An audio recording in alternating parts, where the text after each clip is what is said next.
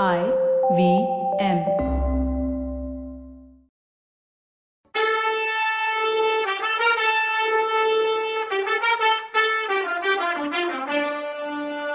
வணக்கங்க. நான் கவிதா பேசுறேன். வெல்கம் டு கதை பாட்காஸ்ட் சிவகாமியின் சபதம். இது எபிசோட் நம்பர் நாற்பத்தி ஏழு. இந்த எபிசோடோட டைட்டில் ஏரியில் நீந்திய வாலிப பிட்சு. குதிரையில வர்றது யாருன்னு தெரிஞ்சுக்க ஆவலோட எல்லாரும் அதே திசையை பார்த்துட்டு நின்னாங்க. குதிரை மேல இருந்தவர் அவங்க பக்கத்துல வந்தாரு. அவர் இன்னார்னு தெரிய வந்ததும் ஆயனருக்கும் சிவகாமிக்கும் வந்த ஆச்சரியத்துக்கு அளவே இல்லை.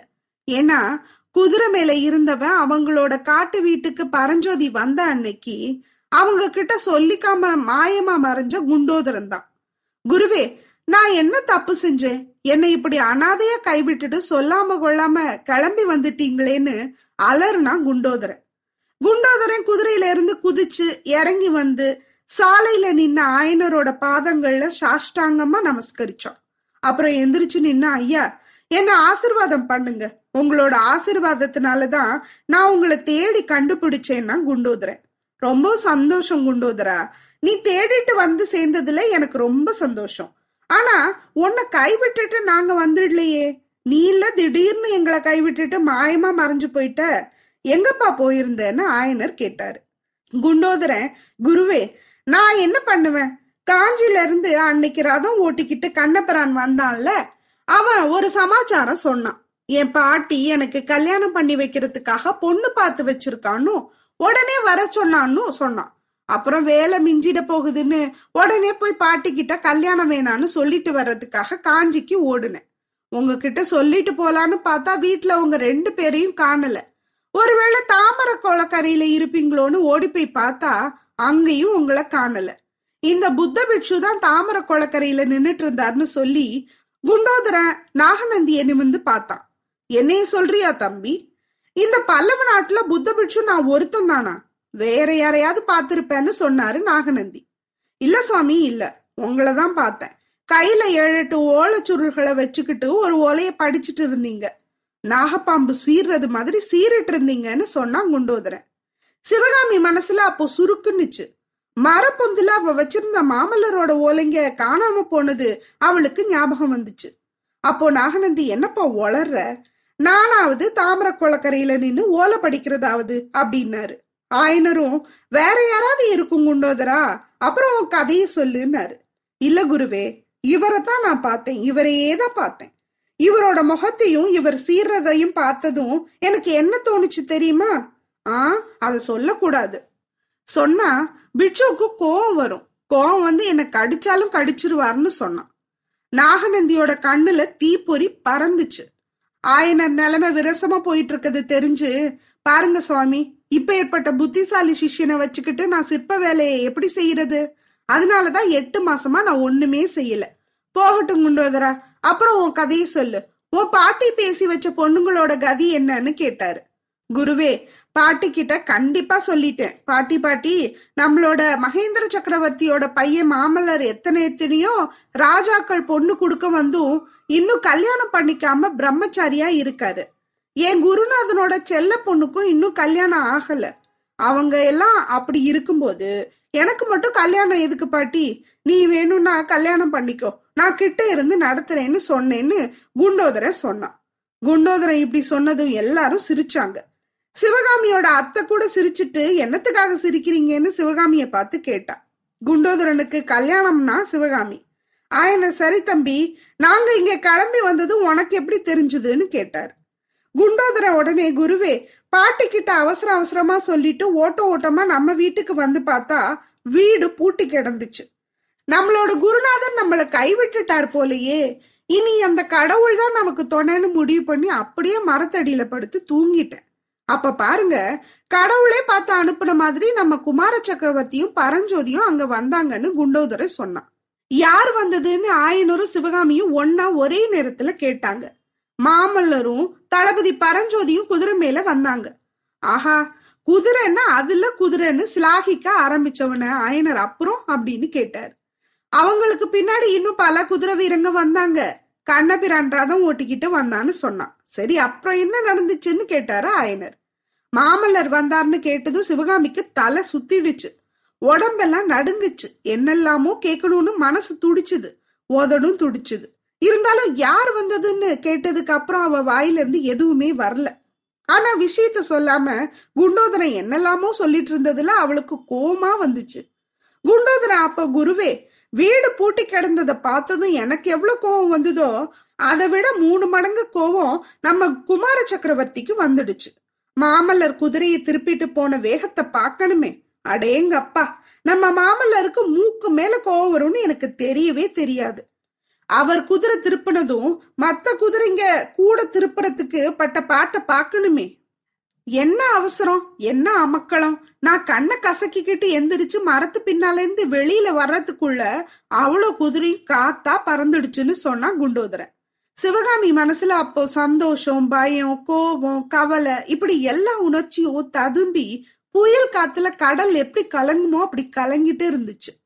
மாமல்லர் தன்னை தேடி வந்தாருங்கிறது சந்தோஷம். அவருக்கு வந்த கோவத்தை கேட்டதும் பயம். அவர் வர்றதுக்கு முன்னால கிளம்ப வச்ச நாகநந்தி மேல கோபம். செஞ்ச தப்ப எப்படி சரி பண்றதுன்னு கவலை. இப்படி பல வகைப்பட்ட உணர்ச்சிகளுக்கு இடையில ஒரே ஒரு விஷயத்த மட்டும் அவ தெரிஞ்சுக்க துடிச்சா.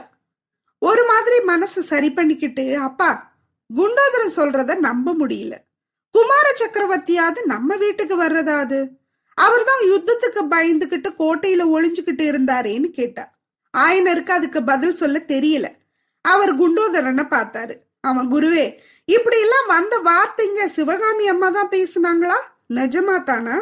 வீராதி வீரன் மாமல்லராவது யுத்தத்துக்கு பயந்து கோட்டையில ஒளிஞ்சிட்டு இருக்கதாவது. இப்படிப்பட்ட பொய்யை யாரு சிவகாமி அம்மாக்கு சொன்னது? எந்த பாவி சொன்னது? சக்கரவர்த்தி கட்டளைக்காகல மாமல்லர் இத்தனை நாள் கோட்டைக்குள்ள இருந்தாரு? சக்கரவர்த்தி ஆன வந்ததும் உடனே போர்க்களத்துக்கு போறதுக்கு கிளம்பி போறார்னு சொன்னான் அவன். போர்க்களத்துக்கா?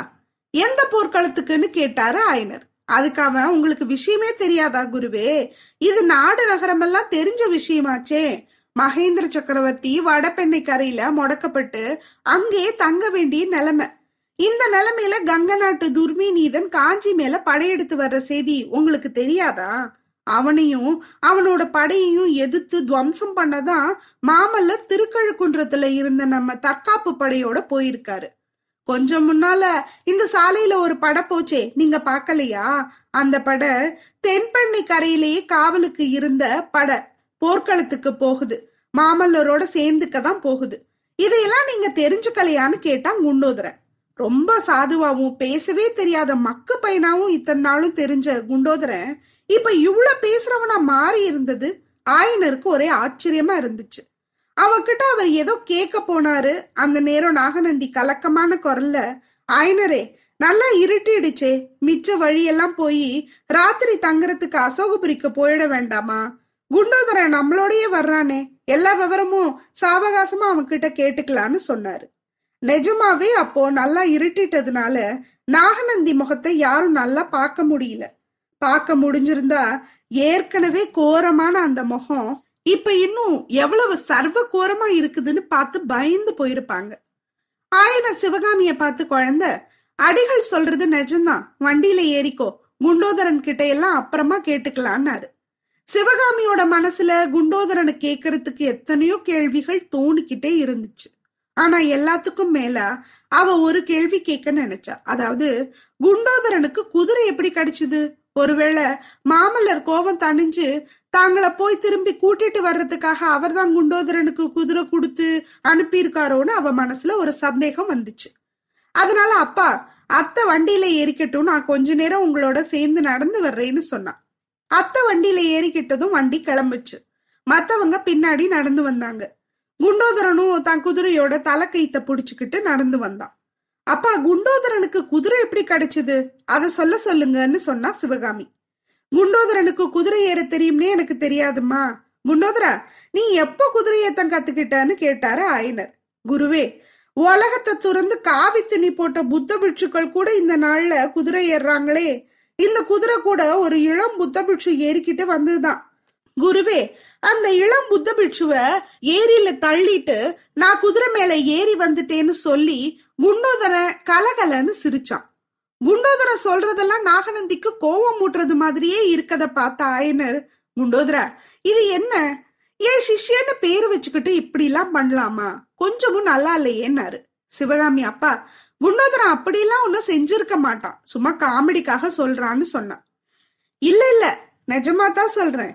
இங்க இருந்து ரெண்டு காது தூரத்துல பாத ஓரமா ஒரு ஏரி இருக்குதே. நீங்க பாக்கலையா அந்த ஏரியில தான் அந்த வாலிப பிட்சுவை தள்ளி விட்டேன்னு சொன்னா குண்டோதரன்.